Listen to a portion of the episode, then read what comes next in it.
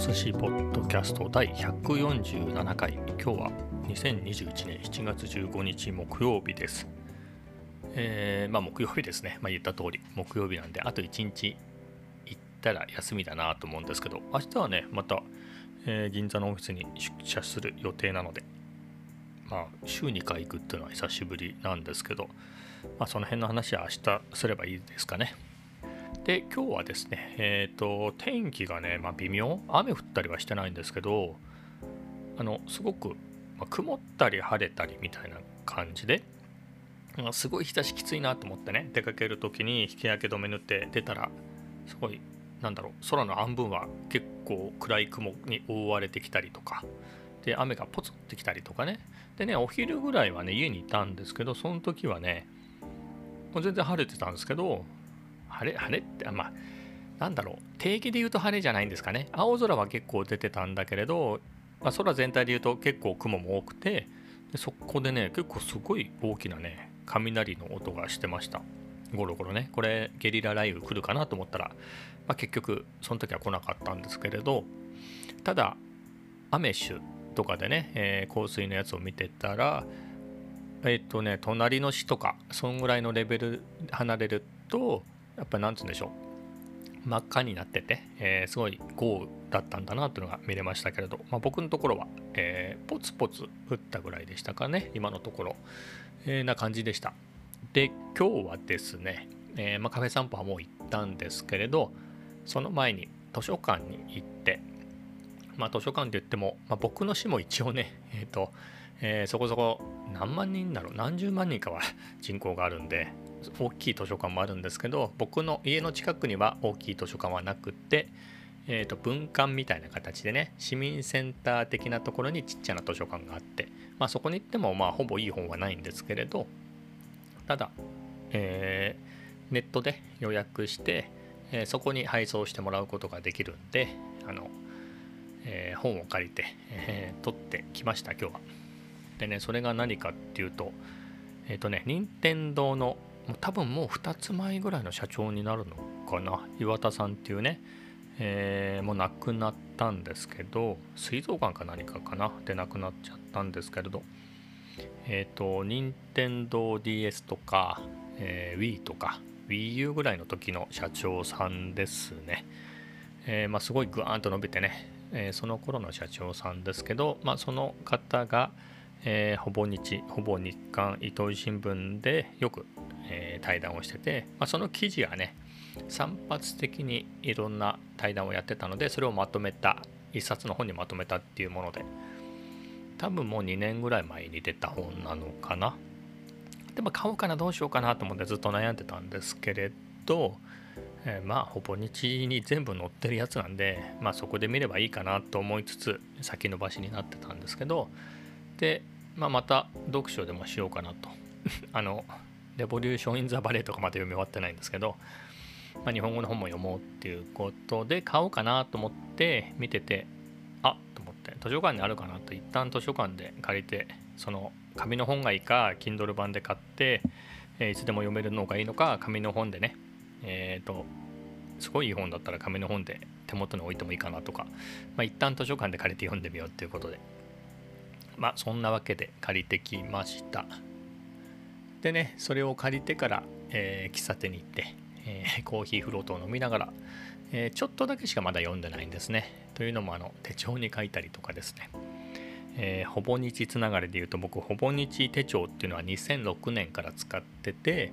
2年前からそれをねあの1年ごとのほぼ日手帳から2年前から、えーとほぼ日5年手帳に変えたんですね。でそれがですね結構にえっ、ー、とね今年の2月の分から書いてなくって、えー、でこれどんどん溜まっちゃったなと。でそれを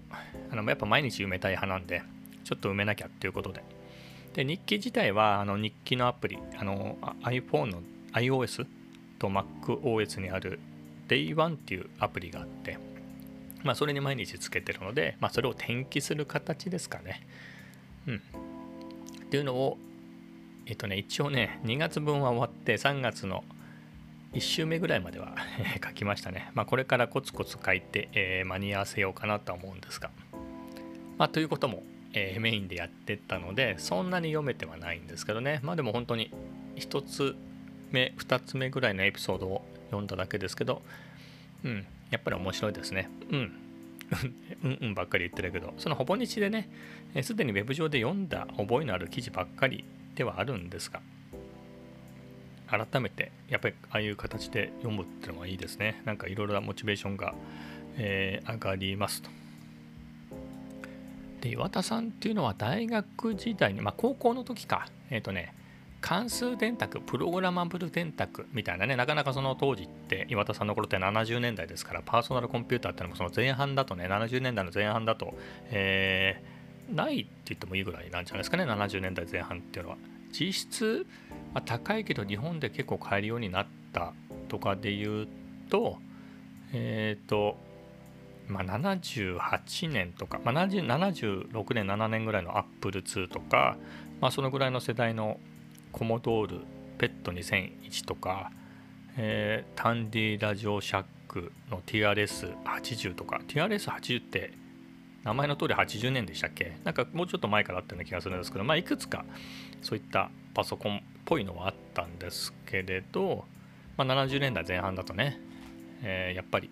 関数電卓的なやつが一般的だったんですかね。プログラムができるっぽいやつでいうと、まあ、そこでプログラムを組んだりしてました。プログラムらしきものをね組んだりしてたり。で大学に入ってなのかな？そのコモドールのベッド2001っていうパソコンを買ってプログラミングを、え本格的に始めてみたいな話でしたけど。でそれでそこでねあのパソコンショップ的な、まあ、パソコンショップっていうかどっかのデパートに、えー、パソコンショップが入ってていてそこに集まってた人でねそで会社を作ってそこでアルバイトで入ったとか言ってたのかな。でそこでそのまま就職大学を卒業して、えー、そこに就職してでその会社は結構もうその当時から有名でした。春研っていうところで春研究所っていうのは有名なところでしたけれどそこが一旦倒産してで岩田さんが社長にもう30そこそこで社長に任命されて、まあ、そこで、えー、といろいろ借金を返していったり立て直していくっていうのがあって、まあ、それその会社はあのファミコンのゲームとかも作ってたので、まあ、そのつながりで、えっ、ー、と、任天堂の社長、任天社長、いきなり社長じゃなかったと思いますけど、まあ、そこで任天堂にお声がかかってっていうのが縁だ縁だったっていうことなんですけど、でその春研究所を立て直してる時の話をしてて、えっ、ー、とね、まずね、まず社員が会社を信用してないんですねと。え、ー、と、当たり前なん、考えてみれば当たり前なんですが、え、ー、と、潰れたぐらいの会社だから、非常に会社に対して不信感があると、えー、つまり言う通りにねちゃんとやってきたら潰れたんだからちょっと会社がこうだああだって言ったってそうそう信用できませんよねっていうことであ、まあ、なるほどなみたいなところがまあ、そこをね、えー、半年に1回全社員と、えー、社長自らワンオンワンをやってみたいな、えー、そんな話のところでしたね。前もね、これほぼ日のサイト上で読んだ記憶はあるんですけれど、まあ、なるほどねっていうだけなんですが、まあ、これもね読みよ えっと、読み進めたら、え、また話しようかなと思います。では、本つながりで、そのレボリューション・イン・ザ・バレーですね、アンディ・ハーツフェルトという、えー、初代マッキントッシュの開発チームの人が書いたあのその頃のね、えー、初代 Mac を開発していた頃の、えー、お話。えっ、と、アップルはね、その当時、す、えー、で、に、えっ、ー、と、株式上場してったので、まあ、すごい大きい会社だったし、すでにその時、その当時としては大きい会社だったし、え、ー、と、ジョブズも大金持ちにはなっていたんですけれど、えっ、と、リサっていうね、え Mac の前にあったやつを開発してる最中で、まあ、そこであれこれ口出してうるさいっていうことで、えっ、と、その辺を解任されて、えそれで Mac の、Mac はね、実際には別なコンセプトの、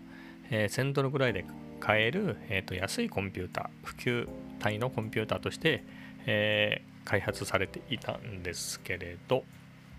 ジェフ・ラスキンという人がプロジェクトリーダーオーナーっていうかリーダーだったのかな、ま、やってたんですけど、まあ、そこにジョブズが目をつけて、まあ、乗っ取ったって言ったら、えー、言葉悪いですけれど、えー、別なコンセプトで、まあ、いわゆる、ま、完成形のマッキントッシュですね。実際に世に出たマッキントッシュああいうふうに変えていくっていう、まあ、その辺の話なんですけど、まあ、最初は